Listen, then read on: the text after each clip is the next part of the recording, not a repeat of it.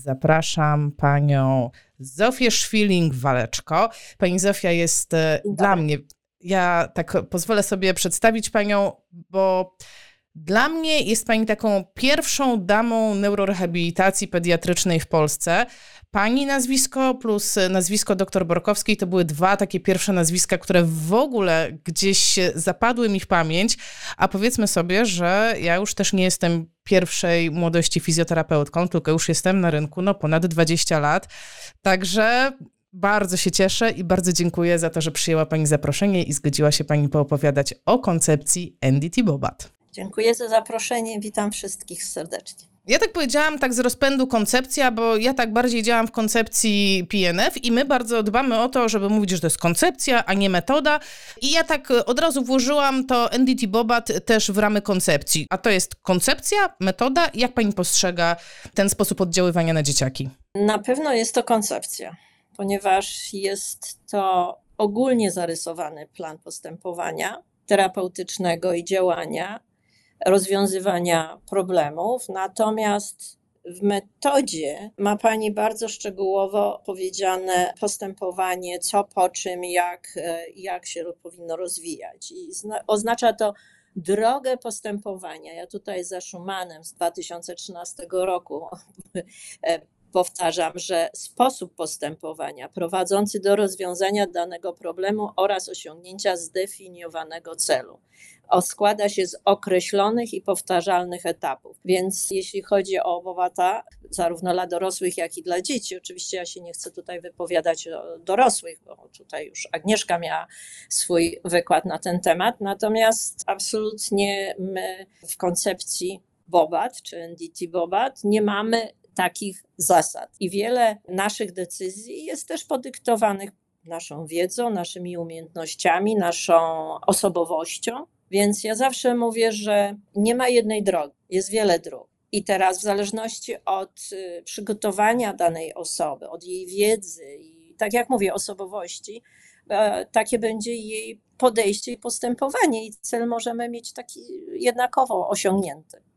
Czyli jednym słowem, jak dobrze to rozumiem, jak ktoś chciałby się szkolić w koncepcji Bobath, to nie może liczyć na to, że dostanie receptę na postępowanie z dzieckiem. To nie Absolutnie. Będzie tak, że będzie wiedział, że musi zrobić A, B, C, D, E i będzie super. Absolutnie nie. Absolutnie nie i myślę, że wielu um, uczestników kursu jest rozczarowanych.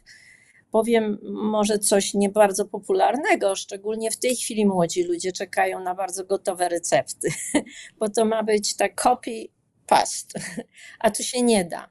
Tu się nie da, dlatego że każdy, nie tylko terapeuta jest inny, ale każdy pacjent jest inny. I jest tyle zmiennych, które trzeba brać pod uwagę, że nie można dać stałych, jednolitych, jednolitej recepty, którą możemy zastosować wobec wszystkich pacjentów. A w pani odczuciu, co jest takim trzonem tej koncepcji? Taką, nie wiem, największą taką no, filozofią można powiedzieć. Ja troszeczkę się próbuję odnieść do tego, jak ja postrzegam koncepcję P N F, że tam ta filozofia jest taka ważna, tak, że mamy te elementy filozofii i że powiedzmy, że mniej jest ważne, jak ja to robię, ważne, ważniejsze jest, co ja robię i co ja mam na myśli i o czym ja, na czym ja się skupiam. A jak jest w Bobathach? Ja myślę, że podobnie. Zresztą ja też skończyłam pierwszy etap z P N F-u, ponieważ chciałam się dowiedzieć i zresztą mam kolegów, którzy pracują P N F-em i P N F-em i Bobathami, w związku z tym byłam ciekawa, jak jest, jak wygląda P N F. Więc tak, my też mamy pewne podstawy, pewne zasady i to jest też takie bardzo holistyczne podejście do pacjenta, całościowe podejście. Ale to, co jest najistotniejsze, to jest przede wszystkim dbanie o liniowość w postawie, dbanie o prawidłową kontrolę postawy i ruchu. Co prawda dajemy dzieciom w tej chwili swobodę, bo jest motor learning, które wykorzystujemy, które polega na działaj, popełniaj błędy, wyciągaj wnioski, prawda? W związku z tym pacjent musi sam doświadczać ruchu, nawet jeśli ten ruch nie jest do końca prawidłowy, ale staramy się mu wspomagać, pokazywać. Co jest jeszcze tak istotne? No oczywiście jest zupełnie inna sytuacja, jeżeli jest to dziecko, które dopiero uczy się ruchu, w związku z tym my też musimy dbać o większą jakość ruchu na początku, jak dopóki wzorce patologiczne nie staną się habitualnymi wzorcami, prawda, czyli dominującymi, których już wtedy nie jesteśmy w stanie praktycznie zlikwidować całkowicie. W związku z tym inaczej trochę będę pracować z wcześniakiem, z niemowlakiem, który jeszcze nie prezentuje takiej patologii, niż z dzieckiem, u którego już doszło do postawienia ostatecznej decyzji, jaką formę niepełnosprawności prezentuje. No, bierzemy też pod uwagę oczywiście, tak jak powiedziałam, postawę, kontrolę ruchu, liniowość, umiejętność transferu środka ciężkości i utrzymania środka ciężkości, ale to się oczywiście łączy z liniowością, prawda? Umiejętność zatrzymania ruchu na każdym centymetrze, nazwijmy w ten sposób, a nie gonienie swojego środka. Także tych elementów jest bardzo wiele, no i oczywiście trzeba brać też pod uwagę tutaj inne problemy, czyli praca zmysłu, w której oczywiście jest wzrok, ale pamiętajmy o tym, mówimy o dzieciach małych, szczególnie o niemowlakach, które są mi najbliższe, nie ukrywam. Tutaj przede wszystkim sensoryka, ponieważ cały nasz rozwój, człowieka rozwój, to są bodźce sensoryczne, które my zbieramy z otoczenia poprzez wszystkie nasze zmysły i które później przetwarzamy w postaci aktywności. No i funkcja, to jest też bardzo ważne, czyli ruch nie dla ruchu, tylko ruch dla funkcji. I to obojętne, czy to będzie, powiedzmy, dziecko w pierwszym miesiącu życia, skorygowanego nawet, czy to będzie dziecko, które ma już lat naście, prawda? Czy, czy człowiek dorosły z mózgowym porażeniem dziecięcym. Nie może być, i to chyba jest największy błąd, jaki popełniamy w naszej rehabilitacji, że uczymy ruchu dla ruchu, a nie ruchu dla funkcji. Także powiedzmy dla dziecka takiego miesięcznego to jest dotknięcie ręką do buzi, do, do, do policzka czy do ust, bo to jest jego funkcja na tym etapie, prawda? Natomiast jeśli mam dziecko starsze, no to czy już kilkumiesięczne, to na przykład zabawa, umiejętność oglądania, wzięcia do buzi i tak dalej, i tak dalej. No w zależności, oczywiście te funkcje się zmieniają w zależności od wieku dziecka, no właśnie, trzeba brać pod uwagę. No właśnie, ja tak słucham pani i słyszę z jednej strony praca z niemowlakami, wcześniakami, z drugiej strony praca z dziećmi, które chodzą, a nawet i dorosłe M P D, to tak przewrotnie spytam, to dla kogo jest ta koncepcja, tak? To jeżeli mówimy o dzieciach, to jaka jest definicja dziecka w tym momencie? No, definicja dziecka, no ja myślę, że to raczej określa y, fizjologia, czyli ten osiemnasty czy dwudziesty pierwszy rok życia, to zależy o, o kim mówimy, czy o mężczyznach, czy o kobietach. A, I również nasza służba zdrowia, która, prawda, wprowadza te podziały. Natomiast ja myślę, że zarówno koncepcja dla dorosłych Bobath, jak i dla dzieci, ona różni się tylko i wyłącznie zakresami ruchu, na których pracujemy, wspomaganiami, które stosujemy, formą pobudzania i kontaktu werbalnego, bo ja z, czasami nie mogę rozmawiać z moim maleńkim pacjentem, bo to by było zbyt dużo bodźcowania sensorycznego dla niego i on by na pewno nie pociągnął tych dwóch funkcji równocześnie. W związku z tym ja muszę zawsze o tym to brać pod uwagę, ale tu przyznam się szczerze, że ja miałam okazję pracować z dorosłymi z problemami ortopedycznymi i z dorosłymi po udarze jako terapeuta Bobath dziecięcy, dlatego że pewne ramy pozostają te same. No i patrzymy na pacjenta bardzo holistycznie, całościowo. No tak, liniowość to liniowość, ciężar ciała liniowość. To ciężar ciała, środek ciężkości to środek ciężkości, prawda? Dokładnie, obciążenie danej strony w liniowości, więc po złamaniach szyjki, głowy, kości udowej, rewelacja praca, znając metodę, czy koncepcję znaczy się, prawda? To po prostu nie trzeba się bać. Ja myślę, że też z tytułu tego, że ja pracowałam w Centrum Zdrowia Dziecka przez wiele lat i przeszłam przez wszystkie oddziały, więc też mogłam zastosować swoją wiedzę na różnych oddziałach i też nauczyłam się nie bać stosowania tej koncepcji.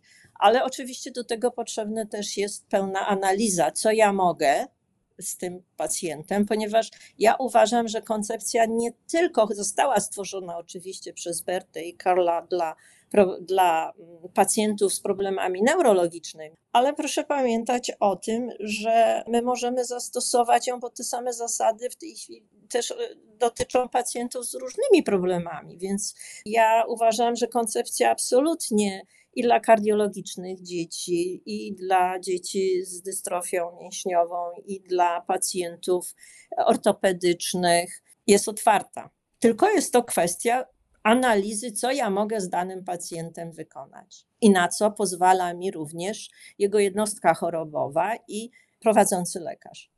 Wie pani, ja mam taką teorię, nie ukrywam, taką troszeczkę preferującą jednak metody neurofizjologiczne, jednak tą neurologię. Mam taką teorię, że jak ktoś umie pracować z pacjentem neurologicznym, to w dużej mierze ma taką łatwość z poradzeniem sobie z wszystkimi innymi pacjentami, ale w drugą stronę to już nie działa tak oczywiście. Jak umiem trenować sportowców, to nie znaczy, że będę umiała trenować osoby z zaburzeniami neurologicznymi. Nie wiem, czy się pani zgodzi.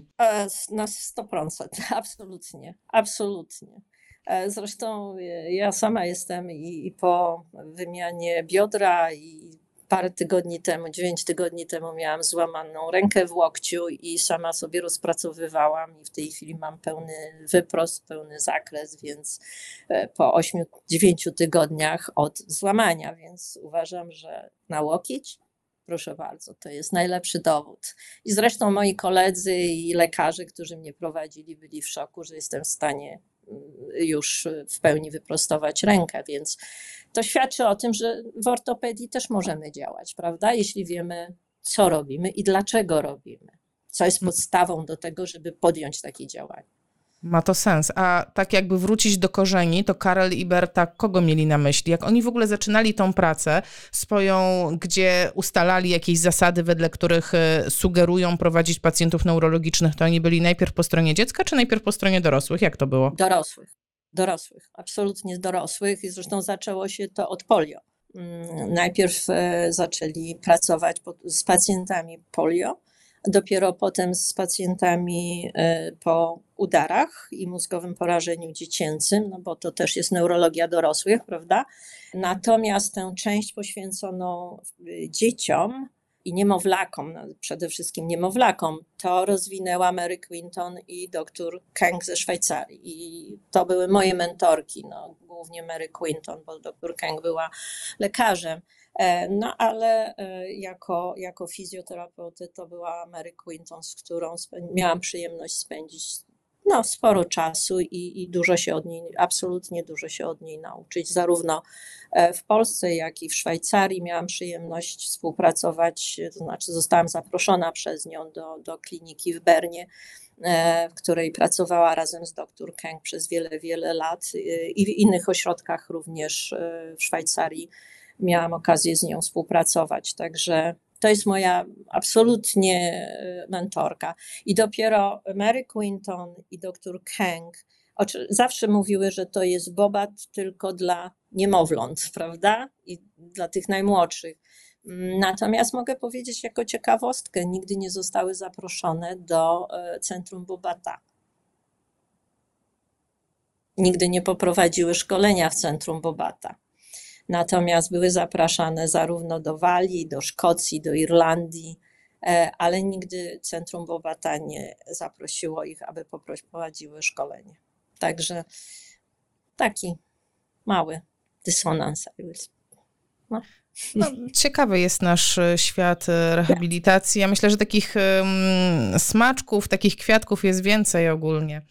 Um, Powiem szczerze. Ale, no, ale taka ciekawostka na przykład, przecież e, Kabat, e, Wojta, Bobathowie to są wszystko koledzy ze studiów.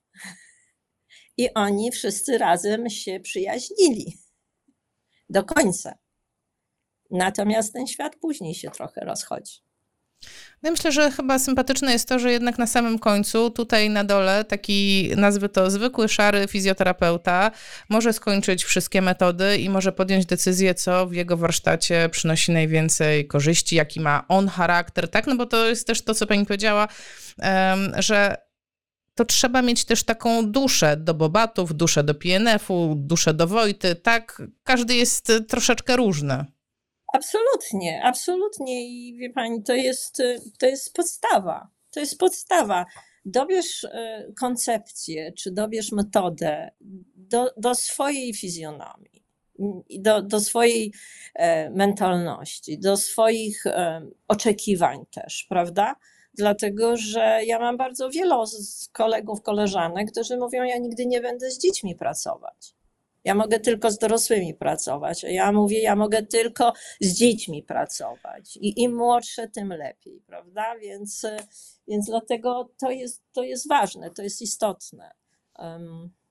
Tak, a ja przyznam się szczerze, przez większość swojego zawodowego życia miałam takie wyobrażenie, że koncepcja N D T Bobath to jest koncepcja, która obejmuje właśnie takie maluszki, takie dzidziusie, niemowlaczki, wcześniaczki, że, że tak powiem, każde dziecko, które mogę podnieść na rękach.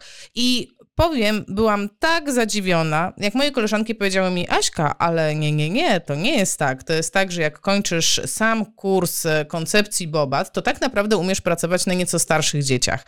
A żeby nauczyć się tych dzidziusiów, to trzeba skończyć jeszcze dodatkowe szkolenie i jeszcze się tak jakby douczyć w tych e, dzieciaczkach.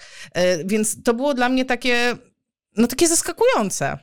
I A jak, jak Mary Quinton rozwijała koncepcję, to właśnie miała na myśli te dzieciaczki, te malutkie, te bobaski, czy miała na myśli niemowlaki. Te starsze? Niemowlaki, niemowlaki miała na myśli. Niemowlaki, tak.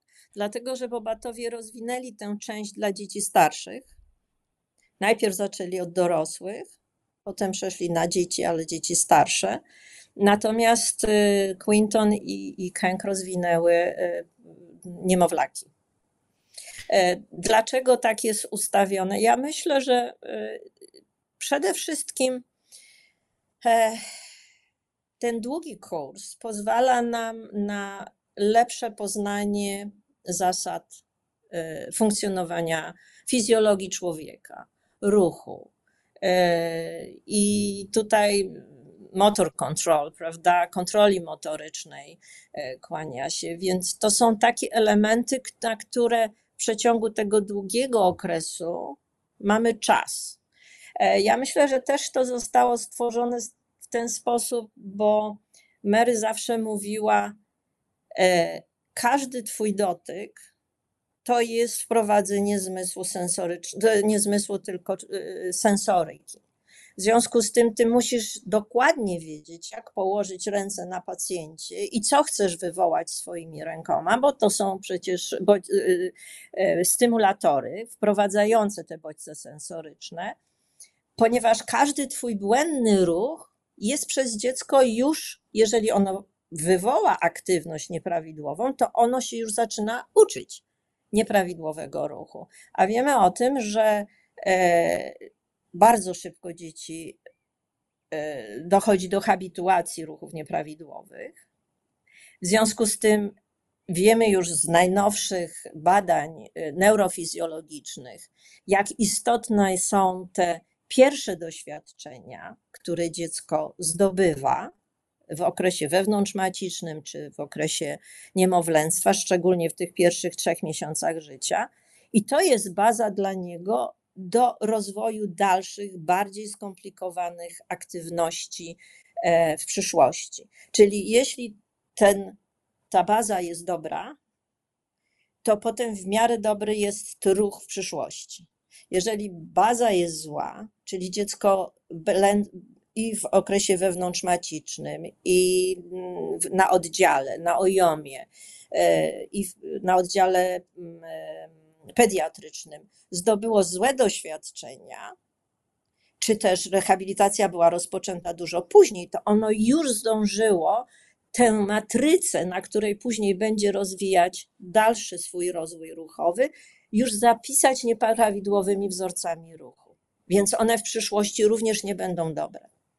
A tak się zastanawiam, czy to tyczy się wszystkich dzieci, czy dzieci z deficytami neurologicznymi? Bo spotkałam się też z taką opinią, że zasadniczo zdrowe dziecko to zniesie wszystko. Zresztą, no nawet w otoczeniu myślę, że każdy miał jakieś dzieci, jakichś wujków, jakichś ciotek czy znajomych, które a to chodziły w chodziku, a to skakały na jakichś dziwacznych gumach, a to były po chińsku przewijane, ciągane za nogi. No już nie będę wymieniać, ale to się dzieje, tak? I wyrosły tak na całkiem zdrowe i fajne dzieci. To, a z drugiej strony mamy też to takie e, bardzo popularne w Polsce, jak nas oglądacie, to potwierdźcie, bo ja mam ograniczone doświadczenia, zasadniczo tylko ze swoim dzieckiem, że no, udziela się instruktażu rodzicom właśnie z koncepcji Bobat, jak pielęgnować dziecko, jak nosić, jak trzymać na rękach, jak zmieniać, e, jak karmić, jak układać, to jak to się ma? To wszystkie dzieci są narażone na zbudowanie tej takiej niedobrej matrycy, czy tylko te dzieci, które mają jakiś problem na samym początku? Które mają problem.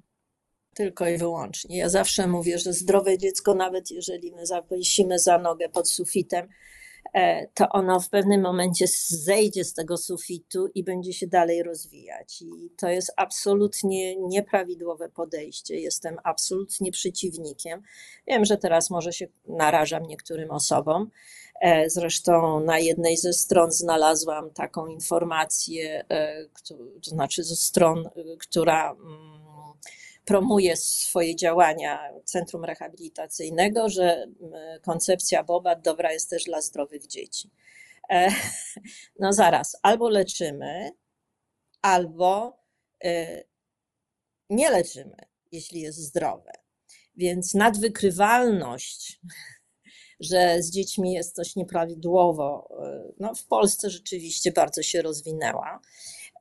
Myślę, że też jest moda, że warto pójść do fizjoterapeuty i prawda, tutaj dostać informację, że wszystko jest dobrze z moim dzieckiem, ale to jest zupełnie inna sytuacja. Jeśli rodzic chce się w ten sposób wyciszyć i uspokoić, to ja mówię ok, proszę, zobaczymy, obejrzymy i najczęściej nie znajduję żadnych, żadnych problemów u takiego dziecka, jeśli ono jest Zdrowe, całkowicie zdrowe. No nie chcę mówić zdrowe, ale bez, bez żadnych problemów, prawda?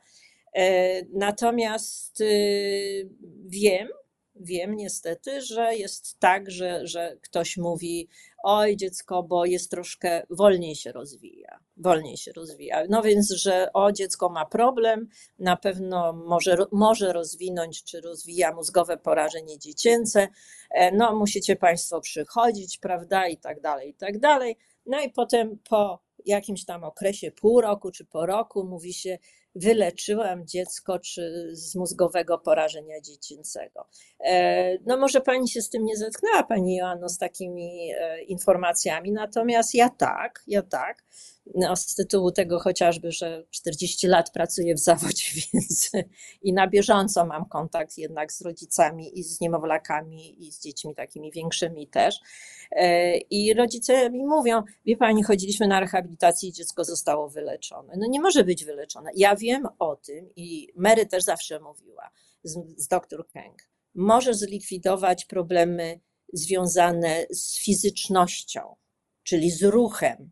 Ale pamiętaj, że jeżeli to było mózgowe porażenie dziecięce, proszę pamiętać, że wtedy nie było obrazowania, więc my nie wiedzieliśmy, co się dzieje, prawda, w głowie, tylko objawowo. Natomiast mówi, pamiętaj, zawsze musisz uprzedzić rodzica, że mogą wystąpić inne problemy, typu powiedzmy dysgrafia, dyslekcja w szkole, niezgrabność ruchowa, prawda, jakieś opóźnienie psychoruchowe, rozumiemy, czyli w innych sferach, ponieważ M P D to nie jest tylko i wyłącznie ruch, obejmuje absolutnie całe ciało dziecka, w związku z tym w innych sferach mogą, na pewno pozostaną jakieś nieprawidłowości i trzeba rodziców uprzedzić o tym, że jeśli wystąpią takie kłopoty, czy będzie na przykład A D H D, prawda, czyli nadpobudliwość ruchowa, To, to żeby rodzic wiedział o tym, że to dziecko ma prawo się tak zachowywać, bo ono miało problem.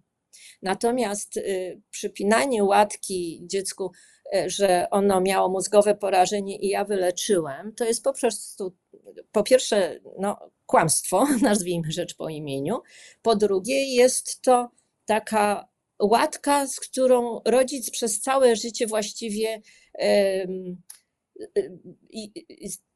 zmaga się, bo jakiekolwiek wystąpią problemy, nawet wychowawcze, to będziemy, no tak, ale on miał mózgowe porażenie dziecięce, prawda? Więc, więc ja myślę, że to jest kwestia już bycia w porządku ze sobą i nie mówienia takich informacji, nie przekazywania. Poza tym, tak jak wspomniałam wcześniej, każde dziecko rozwija się inaczej, indywidualnie. To jest związane i zresztą z I C F-em, prawda? Z warunkami, w których przebywamy, z kulturą, w jakiej się wychowujemy, z formą pielęgnacji,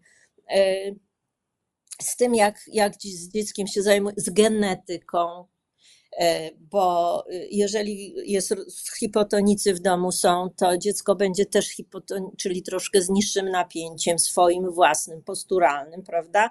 W związku z tym ono się będzie wolniej rozwijało. I mamy dzieci i wiemy o tym, że to jest mniej więcej około trzech do czterech miesięcy różnicy i dajemy na przykład dzieciom czas na rozpoczęcie samodzielnego chodzenia, że prawidłowo to jest od dwunastego do osiemnastego miesiąca życia, ale my oczekujemy, że wszystkie dzieci w tym początkowym okresie muszą się rozwijać jednakowo, czyli że w trzecim miesiącu podnosi głowę, łączy ręce, w czwartym sięga do góry i tak dalej, i tak dalej. Jeżeli dajemy im pół roku na rozpoczęcie samodzielnego chodzenia i to jest fizjologia, bo są takie, które zaczną w dziesiątym i są takie, które rozpoczną w osiemnastym. Ja miałam takich pacjentów i w osiemnastym to się okazało, że i tata, i jedna córka, i druga córka rozpoczęli w osiemnastym miesiącu samodzielne chodzenie i są dzieci, które rozpoczynają w dziesiątym, czyli ten, który w dziesiątym, no to wiadomo, że on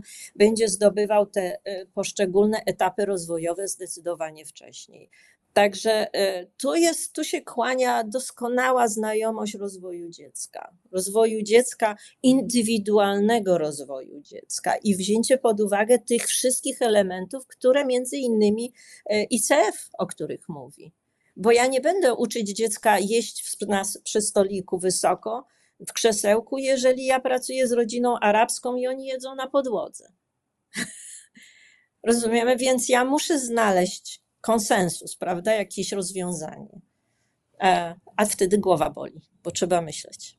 Tutaj Adrian napisał, świetnie powiedziane, kwalifikowanie dzieci do terapii tylko pod kątem terminowego osiągnięcia kamieni mi- milowych wyklucza zmienność osobniczą.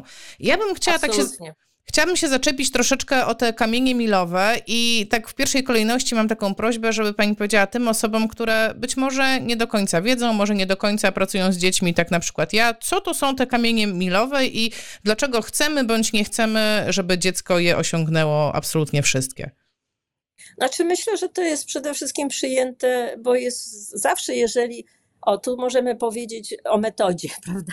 Jeżeli mamy coś bardzo usystematyzowanego, jest to zdecydowanie łatwiejsze dla zrozumienia i do obserwacji.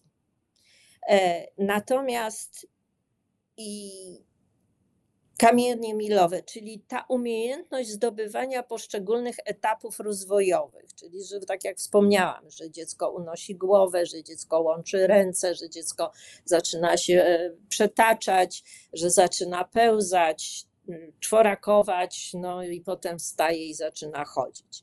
Natomiast pierwsza rzecz, dzieci, które, jak już wspomniałam, te, które w późniejszym okresie rozpoczynają chodzenie, dzieci zdrowe neurologicznie, zdrowe, tylko genetycznie uwarunkowane, że mają niższe trochę napięcie, tak jak ja mam niższe napięcie, moja córka ma jeszcze niższe napięcie. W związku z tym te dzieci zamieniają kolejność rozwojową, ponieważ my wiemy, że w momencie, kiedy my staniemy na dwóch nogach, to wtedy stajemy się, podnosimy swoją aktywność w pracy przeciwko sile grawitacji, bo ja chcę mówić o napięciu, które jest nam przypisane genetycznie i o aktywności. Czyli ja, ja się aktywizuję, ja aktywizuję cały tonus, prawda? Wszystkie mięśnie, wszystkie stawy w pracy przeciwko sile grawitacji, umieszczając swoją głowę na, w oparciu o obręcz barkową. pośrodku, czyli znoszę ciężar głowy. Na to, i te dzieci bardzo często najpierw muszą e, wstać i zacząć trochę chodzić, czy przemieszczać się, a dopiero potem one wracają do pozycji czworaczej, bo utrzymanie głowy w przedłużeniu równolegle do, pozycji, do, do podłoża podczas czworakowania jest niezwykle trudne dla dzieci z, z niższym napięciem, z, z hipotonią w normie, w normie. Patrz dziecko, powiedzmy, z zespołem Downa. Te dzieci, dlatego te dzieci, dlatego przyjęło się też, że jeżdżenie na pupie, tak zwane szuflowanie, które bardzo często widzimy u dzieci z zespołem Downa czy z Wilipraderem, to jest również forma lokomocji. Czyli ja nie mogę powiedzieć, że to jest coś złego. To jest forma lokomocji, która pozwala mi na przemieszczanie się, czyli ruch wspomaga percepcję, bo rozwija osobowościowo, bo ja mogę dojść do czegoś, coś wziąć, ale jednocześnie odciąża moją głowę, która jest najcięższa, bo jest zawieszona i dziecko w ten sposób pracuje. Prawda? Więc to jest ta różnica. Ja zawsze mówię, wszystkie dzieci czworakują, Pani Joanno, wszystkie dzieci zdrowe czworakują, tylko zamieniają kolejność. Bo jeśli pójdziemy, i zresztą osoby, które, które miały, uczestniczyły w szkoleniach, które ja prowadziłam, to już znają moje podejście, że jak pójdę do, do żłobka, do ostatniej grupy, czy do pierwszej, drugiej grupy w przedszkolu, a szczególnie w pierwszej w przedszkolu, to zobaczycie, że te dzieci cały czas bawią się na czterech, bo to jest competition, to jest współzawodnictwo, to jest ruch, który jeszcze jest w nas i na dwóch nogach, prawda, to czego ja się uczę doskonale, bo wiemy o tym, że rozwój chodu kończy się dopiero około siódmego ósmego roku życia. Więc ten okres to jest tak zwane współzawodnictwo aktywności, ruchów, o których my mówimy. Więc dlatego ja jestem absolutnie przeciwna temu. O, nigdy zresztą pytają mnie osoby, czy, czy poprawiam, jak widzę, że głowa zwisa, prawda, rodzic niesie i głowa jest. Ja mówię nie. Jeśli to jest zdrowe dziecko, im więcej różnych też dostanie doświadczeń, tym bardziej się rozwija. Bo potrafi w tej matrycy też zapisać, co ja muszę zrobić potem, żeby zaktywizować głowę, prawda? Żeby lepszą kontrolę postawy mieć. Także nie, nie. Czyli jednym słowem wyluzować, jak jest zdrowe, nie, nie cudować, nie uczyć się wyrafinowanych pozycji pod jedną nóżkę, za jedno bioderko. Nie. Zresztą bardzo dużą szkodę zrobiła książki, zrobiły książki oparte o wspomagania i wszystkie, wszystkie wspomagania, które są tam zawarte, są absolutnie wzięte z pielęgnacji, z handlingu, z postępowania z dziećmi, u których stwierdzono nieprawidłowości, czy dzieci ryzyka, prawda? I ja już miałam takie sytuacje, że, że poszłam, miałam konsultację dziecka w bardzo ciężkim stanie, wcześniak z wylewem, praktycznie jedna półkula nie istniała, zniszczona, asymetria duża we wzorcu postawy. No i widać, że dziecko ma olbrzymi problem. Tata przyszedł, obok była córka starsza. No i ja mówię tacie, że dziecko wymaga bardzo intensywnej terapii, wspomagania, specjalistycznego noszenia, handlingu, brania i tak dalej. No i pokazuje co i jak, a tata tak się patrzy, zresztą wysoki mężczyzna, jestem niska, więc tak się na mnie patrzy z takim politowaniem, bym powiedziała, i mówi, co mi tu pani opowiada? Ja tak wychowywałem swoją córkę zgodnie z książką, którą zakupiłem, i pani mi mówi, że ja muszę specjalistyczną pielęgnację teraz zastosować dla swojego syna. Także wie pani, no to jest takie wytrącanie argumentów nam. Zresztą to są nasze narzędzia pracy, prawda? Ja mówię, że w końcu księgowy mi nie mówi, w jaki sposób oblicza moje rachunki. W związku z tym ja też nie muszę się dzielić ze wszystkimi i to wprowadziło olbrzymi bałagan na rynku. Olbrzymi bałagan. Dlatego, że również mam kontakt z rodzicami, którzy i z fizjoterapeutami, którzy zdrowe dzieci układają specjalnie przez rękę, przekładają, tu biorą, tak biorą, prawda? I jeszcze zawsze mówię, kurczę, te kobiety po ciąży mają absolutnie powiększoną lordozę, prawda? Rozciągnięty cały aparat ruchu, bolący krzyż. I teraz jak ona ma jeszcze sięgać do łóżka głęboko i specjalnie układać dziecko, pogłębia swój problem i w rezultacie i dziecko ryczy, i matka ryczy, prawda? Natomiast obojętne jak my to dziecko weźmiemy i zresztą jeżeli się pracuje na oddziałach, to widać, że, że nikt nie bierze w ten sposób tych dzieci, które są zdrowe. My bierzemy tak, żeby zrobić transfer naszego środka ciężkości w płaszczyźnie czołowej, a nie w płaszczyźnie strzałkowej. Czyli nie brać całego obciążenia przy braniu dziecka na kręgosłup, prawda? I na dolny odcinek, na lędźwia, tylko żeby przenieść ciężar ciała i łagodnie i również siebie szanować. Bo Właśnie... inaczej nie można byłoby pracować.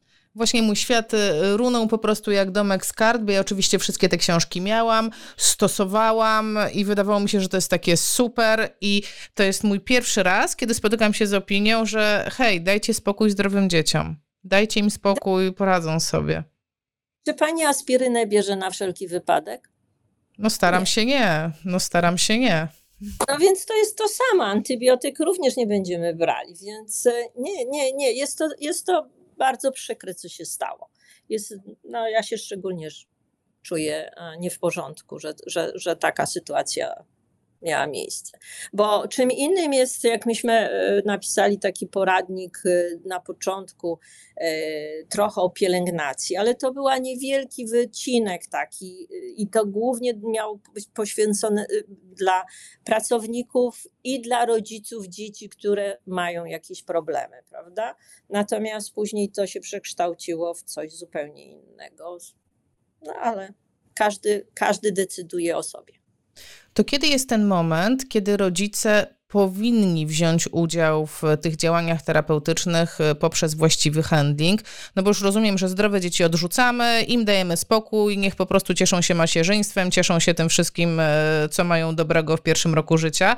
No ale jednak jest grupa dzieci chorych, jest grupa dzieci czy z, no nazwijmy ogólnie, z jakimiś schorzeniami neurologicznymi i u nich no już fajnie byłoby wprowadzić jakieś oddziaływania. I moje pytanie jest, jak dużą rolę ma rodzic w tej całej terapii? Czy to jest tak, że jak trzy razy dziennie chwyci dziecko, to wystarczy? Czy on przez cały czas powinien coś robić? Czy w ogóle powinien ćwiczyć ileś razy dziennie? Jak wyglądają takie typowe zalecenia, jeśli w ogóle jest coś takiego jak typowe zalecenia w koncepcji Bobath? E, czy chce pani usłyszeć o najnowszej formach rehabilitacji pediatrycznej, czy pani chce usłyszeć moje zdanie? E, tak naprawdę myślę, że obie Ach. kwestie mnie interesują. Dobrze, no więc generalnie zacznijmy od tego, co rodzica może zaniepokoić. Na pewno zaniepokoić może brak aktywności dziecka przeciwko sile grawitacji, czyli nie unosi rąk, nie unosi nóg, cały czas pracuje po podłożu, nie, nie jest w stanie fiksować wzroku, czyli w języku polskim fiksacja dotyczy tylko wzroku. W związku z tym stabilizować czy patrzeć na nas, prawda? Nie jest w stanie odpowiadać na nasz uśmiech. To jest tak, brzmi śmiesznie, odpowiada uśmiechem na uśmiech, ale to również nam pokazuje o rozwoju intelektualnym dziecka i możliwościach. Jeżeli widzę dużą, brak symetrii, o ten sposób powiem, nie asymetrię, tylko brak symetrii. Jeżeli widzę, że na przykład tylko jedną rączką się dziecko bawi, wyciąga jedną rączkę, no, jeśli chodzi o kończyny dolne, z tym jest inaczej. Jeżeli jest duży problem z karmieniem, ponieważ czasami problem karmienia jest tym pierwszym objawem i bardziej zauważalnym, prawda? Chociaż w tej chwili jest też nad, nad, nad, nad, nad ilość podcinania węzidełka, więc wszystkie niemalże dzieci mają węzidełko podcinane, natomiast wystarczyłoby zmienić troszkę formę trzymania i już szczególnie to dotyczy dzieci hipotonicznych i one już inaczej zaczynają ssać. Więc to wydaje mi się w tym pierwszym okresie to są takie najważniejsze objawy, prawda? Czyli brak fiksacji, brak nawiązywania kontaktu, brak pracy przeciwko sile grawitacji i jakaś asymetria. Asymetria w ruchu, asymetria w postawie. To są takie czynniki, które brałabym pod uwagę. Nie kontrola głowy, bo głowę dziecko dopiero zaczyna kontrolować, proszę pani, w pierwszych miesiącach życia prostowniki chyba w osiemdziesięciu procentach są aktywne, znaczy w siedemdziesięciu procentach. A zginacze w trzydziestu procentach, więc on ma prawo głowę zostawiać z tyłu, prawda? Więc te czynniki, o których wspomniałam wcześniej. Natomiast no, w późniejszym okresie oczywiście, jeżeli nie bawi się zabawkami, nie wyciąga rąk do zabawek, nie wyciąga rąk u mamy, też kolejny objaw, kiedy matka karmi piersią na przykład, że nie wyciąga ręki do twarzy, do piersi, do klatki mamy, nie bawi się piersią mamy, prawda?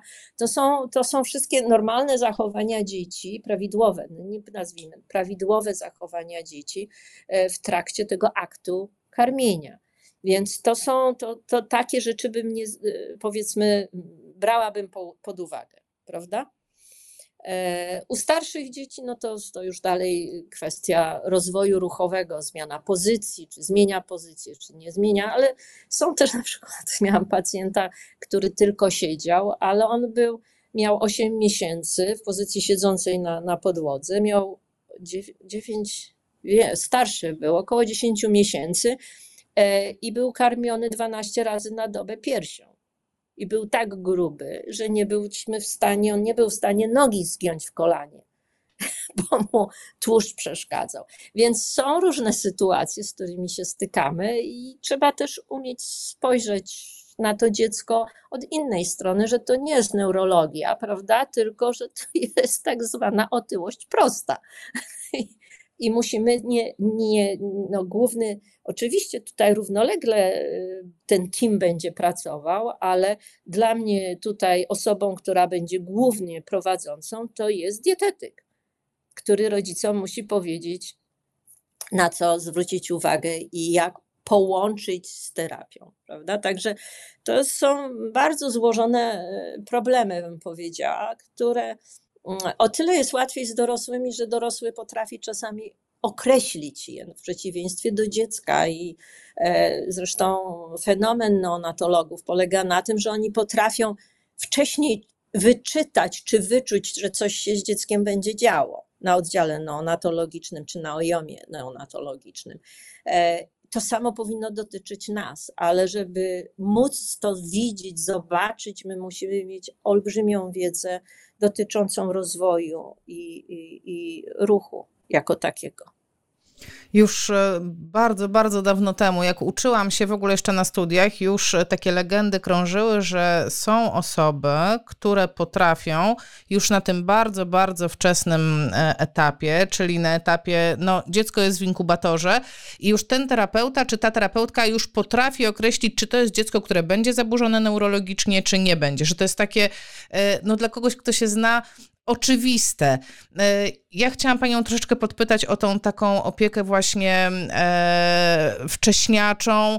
E, jak pani widzi, bo powiem tak, ja pracuję z dorosłymi i ja mam ten komfort, że jak dorosły dostaje udaru, to przeważnie o tym wie, albo wie za chwilkę i dziesięć dni po tym udarze, to przy dobrych wiatrach on już jest na oddziale rehabilitacji neurologicznej i dostaje właściwe wsparcie.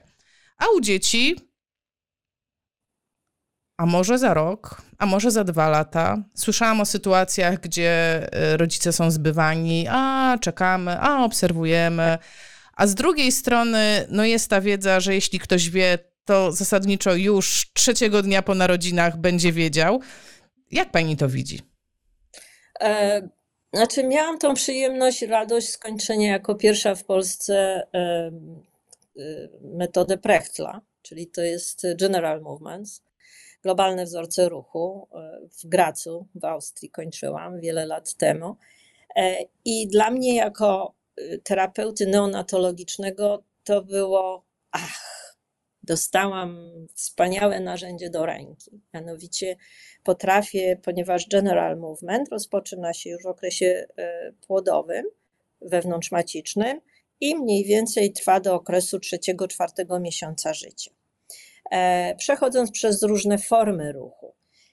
I teraz mamy ruchy nieprawidłowe i mamy ruchy prawidłowe i oczywiście jeżeli ja widzę te ruchy nieprawidłowe, to pomimo tego, że ja nie mam opisu, co się z dzieckiem dzieje, bo na przykład nie było jeszcze obrazowania, nie chcą zrobić obrazowania, boją się albo nikt nie wpadł na to jeszcze, więc ja na bazie oceny ruchu, globalnych wzorców ruchu, ja widząc ruch nieprawidłowy, czyli patologiczny, ja już wiem, że to dziecko jest z, z problemem neurologicznym i że ono będzie rozwijać neurologię. Tylko jest pytanie, jak, jaką postać, prawda? Czy będzie to cztero, czy będzie to ataksja, tetoza, chemii, plegia. No, tam się wiąże z tym jeszcze wiele innych czynników. W związku z tym ja tutaj zawsze mówię, zresztą byłam propagatorem General Movement Prechtla w Polsce i mówiłam ludziom zawsze, że warto skończyć, ci, którzy pracują z niemowlakami. Ale myślę, że też to trochę poszło w takim złym kierunku, ponieważ my nie powinniśmy stawiać diagnozy, a z tym się zetknęłam, tylko powinniśmy wykorzystywać to jako kolejne narzędzie nasze w rękach po to, żeby wiedzieć, że ten pacjent prezentuje prawidłowe wzorce ruchu i ja się nie boję, on ma tylko asymetrię, ale rusza się prawidłowo, prawda? Natomiast pacjent obok prezentuje patologiczne wzorce ruchu. Ja nie mówię rodzicom, że jest to neurologia i że jest to problem, ale ja powiem, proszę Państwa, Państwa dziecko wymaga no, regularnych spotkań, pracy i pomożemy mu się rozwijać dalej, prawda? A u tego dziecka z asymetrią powiem, słuchajcie Państwo, musimy wyprostować go po prostu, będzie biegał, skakał, ciemcirylił, będzie robił wszystko, ale żeby nie miał skoliozy, ale żebyście Państwo w przyszłości nie mieli problemu, bo dziecko będzie takie, prawda? W związku z tym to jest ta zasadnicza różnica i rzeczywiście jesteśmy w stanie określić, no jeśli to jest poparte jeszcze badaniami, obrazowaniem, o jak najbardziej, no to jest cudownie, ale, ale to jest podstawa dla mnie jako osoby pracującej, no a te kilkadziesiąt lat temu, ponad dwadzieścia pięć lat temu zaczęłam pracować jako pierwszy terapeuta w Polsce na oddziale neonatologicznym i rozwijać tę wiedzę i wprowadzać gniazdka, układanie właśnie po to, żeby pomóc tym dzieciakom. I myślę, że bardzo mi to pomogło, bardzo, i bardzo mi pomaga, pomogło i pomaga w pracy, ponieważ jestem w stanie powiedzieć, tak, ten pacjent ma problem neurologiczny, a ten nie ma. Nawet tak. Jeżeli neurolog mi tego nie powie, ale ja wiem. Ja tutaj tylko tak. Ja, przepraszam, tylko ja się nie czuję na siłach powiedzieć rodzicom. Ja mogę skontaktować się z neurologiem czy z pediatrą, prawda, jeżeli skierowali do mnie dziecko i powiedzieć swoje odczucia i obserwacje, ale nigdy nie mówię, szczególnie jeśli to są dzieci malutkie. To znaczy na oddziale na przykład wcześniaki prezentują patologiczne wzorce ruchu i ja wiem o tym, że to dziecko ma jakiś problem, czy też jeżeli ma minus jeden, minus dwa, czy dwa, trzy miesiące, ponieważ matka też może być w depresji. I jeżeli ja dołożę jej jeszcze tą informację, to ja nie pomogę, tylko zaszkodzę. Więc to jest kolejny punkt, o którym trzeba pamiętać. My musimy też być trochę psychologami, jak pracujemy, bo my nie pracujemy z dzieckiem, my pracujemy z całą rodziną. Niejednokrotnie babcię zapraszam, dziadka zapraszam. Pamiętam w Armenii miałam takiego kontakt z takim dziadkiem, który e, najpierw był oburzony, że dziecko płakało podczas ćwiczeń, ale potem jak dziecko zaczęło się zmieniać, to powiedział, że on teraz pilnuje wszystkich, że mają tak realizować zadania, jak prawda pani Zosia powiedziała, więc, więc wszystko zależy. Zależy. Kiedyś w Poznaniu dziadek, jeden dziadek chciał mnie zatrzymać na stałe, żeby prowadzić. Także są to takie sytuacje i śmieszne, ale jednocześnie, które pokazują nam, jak istotna i ważna jest psychologia. Zresztą ja kończyłam też pedagogikę po to, żeby lepiej umieć po, porozmawiać i porozumiewać się z pacjentami i, i z rodzicami. Pozwolę, pozwolę sobie przeczytać komentarz Anny. A czy obowiązkiem fizjoterapeuty nie jest mówić o wszystkich niepokojących objawach, jakie zauważy? I dodam od siebie, że we mnie jest też taki dysonans, bo jestem też mamą dziecka i też przeszłam przez jakieś tam procesy diagnostyczne z nim. I powiem szczerze, jako mamę strasznie mnie wkurzało, jak mi nie mówiono wprost, co się dzieje, tylko takie właśnie a, a jeszcze trzeba to zbadać, a jeszcze tamto, a jeszcze siamto, a czas leciał. A diagnostyka w Polsce potrafi zająć i rok, i półtora roku, i dwa lata, więc może taka już hipotetyczna, akademicka dyskusja, może jednak powinniśmy być bardziej dosadni w tej informacji. Nie mówię o stawianiu diagnoz, bo nie wolno nam tego robić, po prostu zgodnie z prawem nie wolno nam tego robić, także nie o tym mówię, tylko o takim mocniejszym zasugerowaniu, że coś mi się nie podoba. Gdzie jest ta granica? Jak pani to widzi? Bo z jednej strony mówi pani tak, mówię, że to dziecko musi być w terapii, że powinno przychodzić, że będziemy się nim zajmować, ale z drugiej strony, jeżeli rodzic nie dostanie takiej mocnej informacji, że jak nie będziesz ćwiczyć, to czas ucieka, no i to jest niekorzystne dla tego dziecka, to może sobie pomyśleć, a co tam? Na pewno nie zrobię tego przy pierwszej, drugiej wizycie. Przy pierwszym, drugim spotkaniu, ponieważ uważam, że tak to, co powiedziałam, to jest szok dla rodziców. My się poznajemy. Ja poznaję dziecko, ja poznaję rodzinę, prawda? Natomiast to tutaj nie do, do końca zostałam dobrze to chyba zrozumiana, bo ja mówię, ja pokazuję, że na przykład tu jest nieprawidłowo, to mi się nie podoba, to powinno dziecko już robić. Czyli ja pokazuję, dlaczego uważam, że dziecko powinno być w terapii. To nie jest na zasadzie, że o, powinno być, prawda? Tylko ja mówię, co jest nie tak i co, i dlaczego moim zdaniem dziecko powinno znaleźć się w terapii. Ale to, co powiedziałyśmy wcześniej, nie mówię o diagnozie. Mówię o, sugeruję, jeżeli widzę, że, że mogę podejrzewać, że jest C V I, wtedy, prawda, staram się też skierować do specjalisty z tego zakresu, ale ja też muszę mieć wiedzę z tego zakresu. Więc yy, proszę pamiętać, że ta wiedza dobrego terapeuty pediatrycznego, neonatologicznego, Jest, musi być bardzo szeroka, musi być olbrzymia. Um, to jest, to jest bardzo trudne, więc e, wie pani, ja też po, od, odniosę się do swojego dziecka. Ona jest co prawda pewną osobą w pani wieku e, w tej chwili. E, natomiast pamiętam to do dzisiaj. Na Saskiej Kępie, na Saskiej, poszłam z nią, miała sześć tygodni do ortopedy. Ortopeda ją zbadał, biodra, i powiedział do mnie, ja miałam wtedy dwadzieścia siedem lat, dziecko ma mózgowe porażenie dziecięce, bo ona jest tak hipotoniczna, że można było jej kolana położyć na stole. A ja nie miałam wtedy takiej wiedzy, ale jako matka ja zawinęłam ją, nie ubierałam, tylko zwinęłam ją z rzeczy wszystkie, które miałam, powiedziałam na pewno nie i wyszłam. Czy to było dobre, czy to było złe? Nie wiem, ale to jest też reakcja na to, jak ktoś nam przedstawi bum, prawda? Kubeł zimnej wody na głowę i my nie wiemy, to jest obrona. Więc ja się mogę spodziewać, że jeżeli ja e, za dużo powiem, za dużo powiem o patologii, nieprawidłowościach e, i przestraszę taką osobę, to ona również może zginąć, bo będzie przerażona i powie na pewno nie, tak jak ja to zrobiłam. Więc no, uczymy się na swoich błędach też, ale dla mnie przede wszystkim trzeba też no, no, szanować drugą osobę.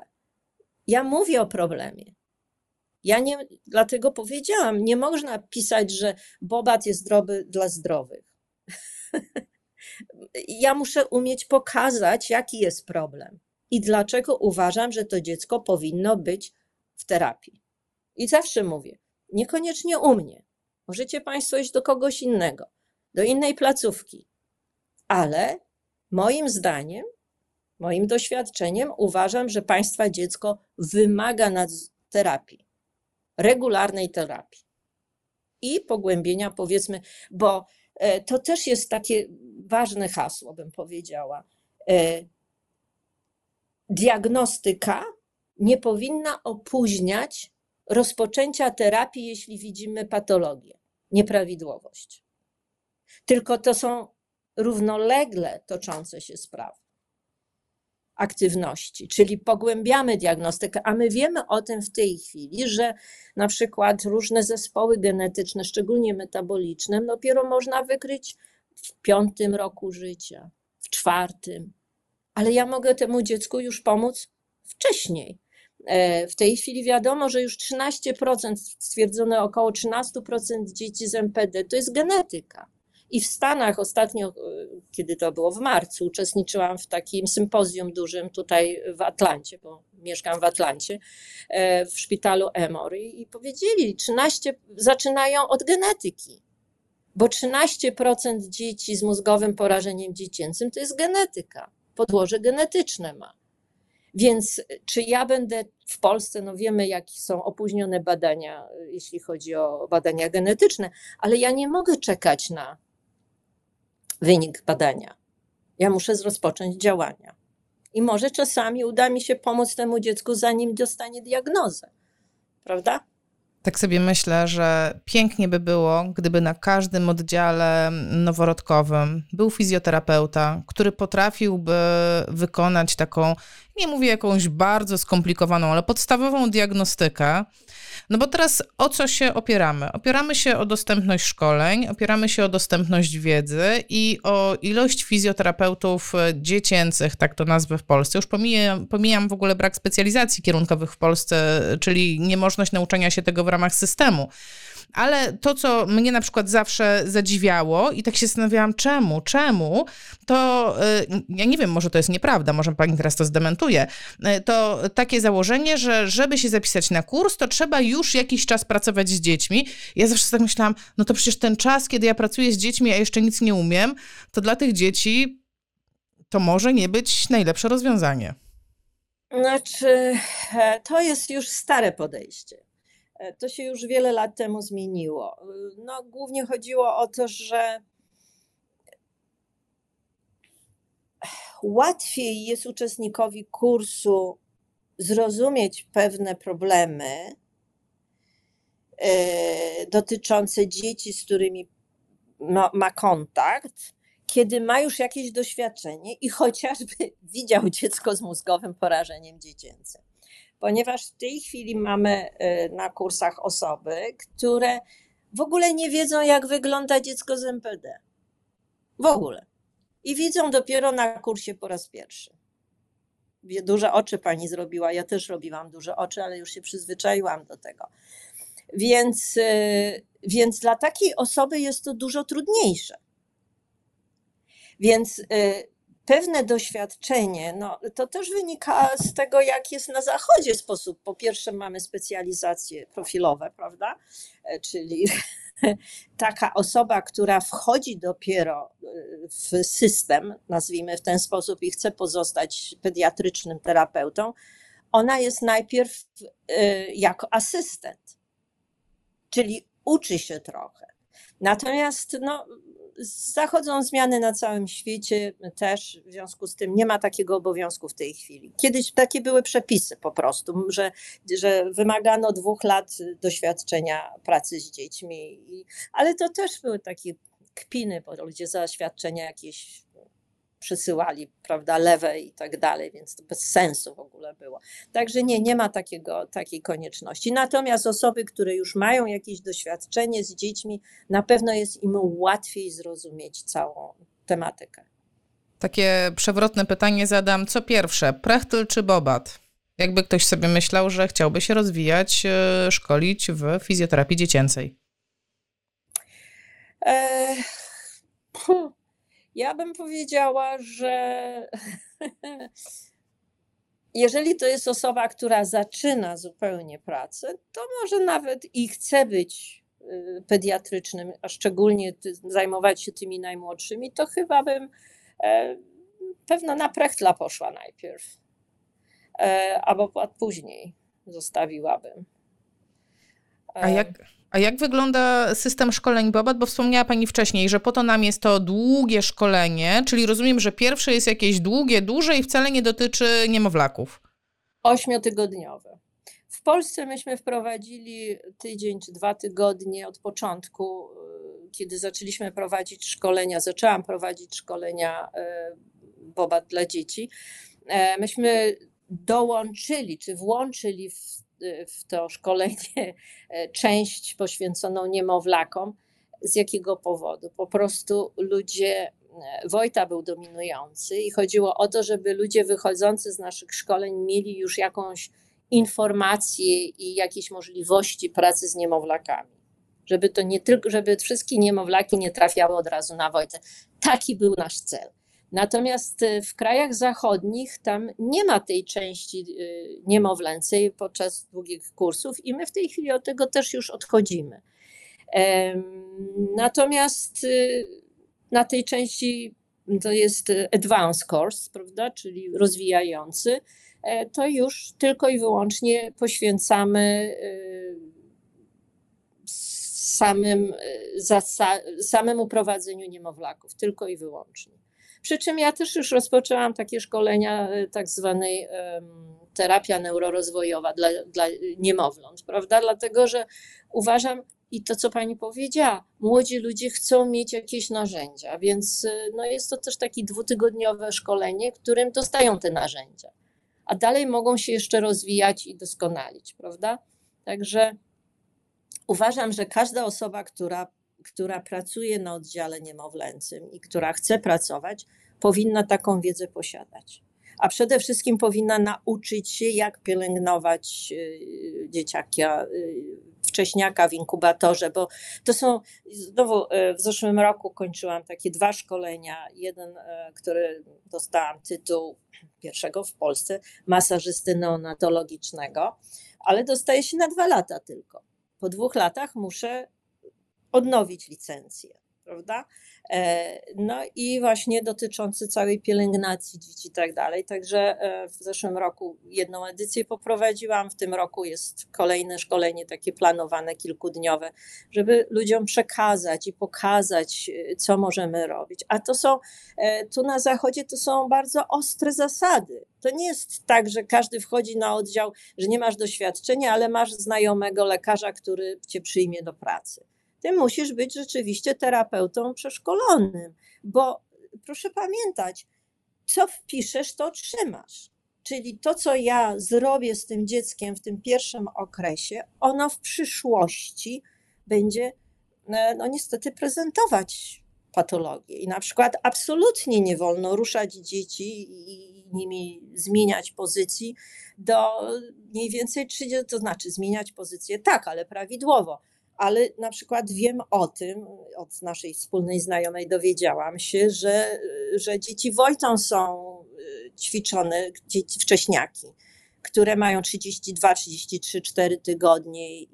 Natomiast do trzydziestego szóstego tygodnia nie wolno w ogóle prowadzić żadnych takich działań, jak jest też taki specjalny, nazwijmy to, algorytm, sens dotyczący stymulacji sensorycznej i z tygodnia na tydzień od dwudziestego trzeciego tygodnia ciąży do mniej więcej czterdziestego my wiemy, co w każdym tygodniu ewentualnie możemy dołożyć, żeby, prawda, rozwijać, pomóc dziecku, prawidłowo rozwijać zmysły, żeby nie przestymulować czy nie dostymulować, żeby pozwolić im na rozwijanie samokontroli i tak dalej.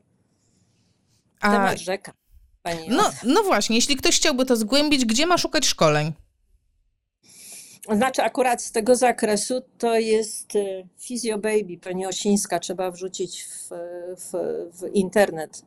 Maria Osińska organizuje te szkolenia dla mnie. Mhm. A szkoleń z N D T Bobath? No to tutaj są po prostu każdy, każdy z nauczycieli i, i najczęściej no, są też te kursy na stronie stowarzyszenia Bobat, prawda, terapeutów Bobat, zamieszczane informacje i mamy kilku nauczycieli, każdy z nich swoje, jak gdyby odpowiada za swoje szkolenia. Dobrze, to ja pozwolę sobie już później po live'ie wkleić dla Was linki. Jak ktoś będzie szukał, to będzie miał łatwiej wyszukiwać i do stowarzyszenia, i postaram się odnaleźć Physio Baby um, pani Osińskiej. Um, Maria. Maria, Maria Osińska. Osińska. Wiem, czy tam nie ma jakiej, może jeszcze jakaś inna Osińska jest. Dobrze. Paulina pisze, byłam i będę na następnym kursie. Bardzo dużo osób w ogóle pisze, wspaniale, cudownie, cudowna rozmowa. Już nawet nie czytam na głos tych komentarzy, bo ich jest po prostu Dobrze. bardzo, bardzo dużo. Jakby pani miała poradzić osobom, które nas oglądają, taką jedną rzecz dotyczącą patrzenia na dzieci, może filozofii związanej z fizjoterapią dziecięcą, to co by to było? Nie szukaj patologii w każdym dziecku. To jest dla mnie chyba podstawowa rzecz, bo, bo tak jak powiedziałam, my jesteśmy nad, nadreaktywni w tym zakresie. O. Bo czym innym jest powiedzenie, że na przykład dziecko... Co dziecko? No, no prezentuje małą asymetrię w ustawieniu głowy. Ale powiedzieć, trzeba powiedzieć rodzicom, jest to delikatna asymetria, to nie jest kręcz, nic. Popracujemy tak i tak i tak i wszystko się, prawda, ustawi. Natomiast jak z doświadczenia, jak prowadzę szkolenia i pokazuję dzieci zdrowe, to większość fizjoterapeutów szuka patologii. Ja zawsze mówię, szukaj te, tego, co jest dobre. Najpierw szukaj pozytywów, a dopiero później pomyśl, co ewentualnie nie pasowało. No i jeszcze jedna rzecz, a chyba bardzo ważna, że cała medycyna idzie naprzód, rozwija się. I my musimy również się rozwijać. Nie może być tak, że osoby, które skończyły trzydzieści lat temu szkolenie, nadal są okuranż w tym temacie.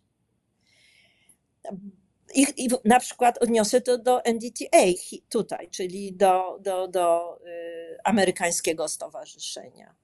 Tutaj co pięć lat trzeba odnawiać licencję.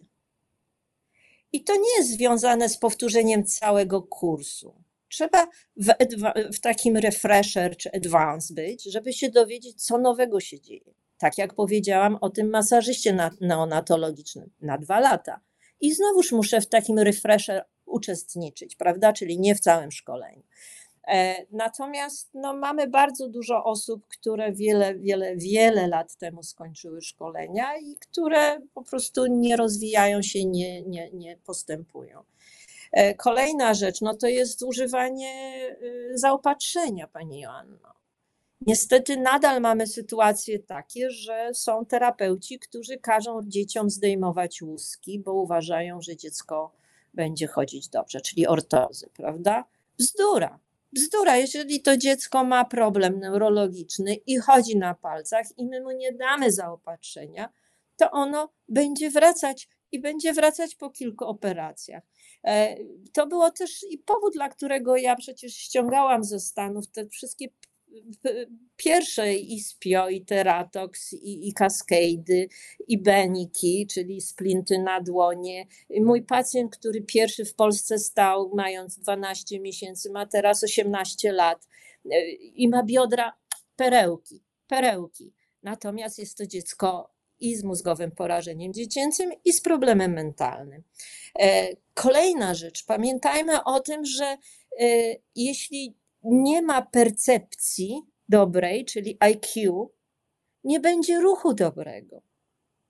Więc nie, nie wprowadzaj w takie koło błędne rodziców i dziecka, że musimy więcej i więcej i więcej, bo nie poprawisz, jeżeli dziecko z tytułu motor learning, a my się opieramy na teoriach, teoriach neurofizjologicznych i między innymi jest teoria percepcja ruch, bardzo ważna, prawda? Czyli nie ma percepcji, nie ma ruchu, nie ma ruchu, jak nie ma percepcji i dlatego dzieci, które mają bardzo niskie I Q, one nie ruszają się, nie dążą do aktywności.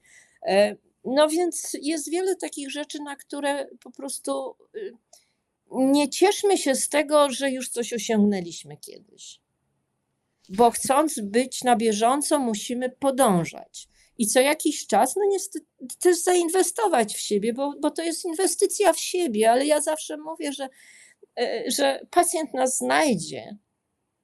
I na, wydajemy pieniądze na szkolenia, bo nikt nam nie daje za darmo, mnie też nikt nie dał tych szkoleń za darmo, ale to się zwraca, bo idzie w Polskę informacja o, tu jest ok, prawda? No i nadmiar aktywności, które czasami zalecamy dzieciom. Padła pani pytanie, zadała, czy rodzice mają dzieci swoje ćwiczyć. Ja powiedziałam, że w tej chwili jest, są inne trochę podejście. Jest teraz podejście takie, że dzieci w zasadzie tylko z Gross Motor Function Classification System brane są pod uwagę z pierwszego, drugiego poziomu i z normą intelektualną do terapii. Natomiast pozostałe dzieci z poziomu trzeci, czwarty, piąty idą tylko w kierunku zaopatrzenia ortopedycznego. I ciężar terapii jest przeniesiony na rodziców. Ale proszę pamiętać, jeśli ja mam I Q dobre i mam dwa pierwsze poziomy, to to dziecko właściwie wymaga bardzo delikatnej stymulacji. Prawda? To jest też no, podejście, ja uważam, że, że, że um, ubezpieczycieli w kierunku oszczędzania, bo y, na przykład w Holandii to terapeuta czy dziecko dostaje na przykład pięć spotkań na pół roku. I teraz jak terapeuta wykorzysta, to to zależy od terapeuty i od rodziny i od dziecka. Więc y, ja mówię, że my musimy zawsze nie brać ślepo to, co y, świat kreuje, ponieważ my żyjemy w takiej kulturze, w takich warunkach i my musimy się dostosowywać do naszych warunków. I nie możemy ślepo przenosić wszystkiego z zachodu. Bo my nie mamy takiego opieki socjalnej nad niepełnosprawnymi jak w Holandii, jak w Norwegii, prawda? W Finlandii. U nas matka głównie dźwiga ciężar, prawda, niepełnosprawności swojego dziecka. W związku z tym my musimy też trochę inaczej patrzeć na pacjentów i, i na, na rodziny. Także nie bądźmy ślepi, myślmy. Tak, ja myślę... Ja, ja myślę, że świadczy to tylko o tym, że to absolutnie nie może być nasze um, ostatnie spotkanie, dlatego że temat dziecka, dziecka w terapii, dziecka w terapii w rodzinie, dziecka terapii w rodzinie i w społeczności jest tematem po prostu tak obszernym, że no nie da się go zmieścić w godzinnej rozmowie. Pani Zofio, to ja myślę, że to jest taki dobry moment, że... Ja już zapraszam na następną rozmowę, gdzie będziemy mogły pogłębić te wszystkie tematy, o których teraz udało się tylko wspomnieć i zobaczyć ten wierzchołek góry lodowej, a jednak cała, całe meritum jeszcze cały czas jest pod wodą.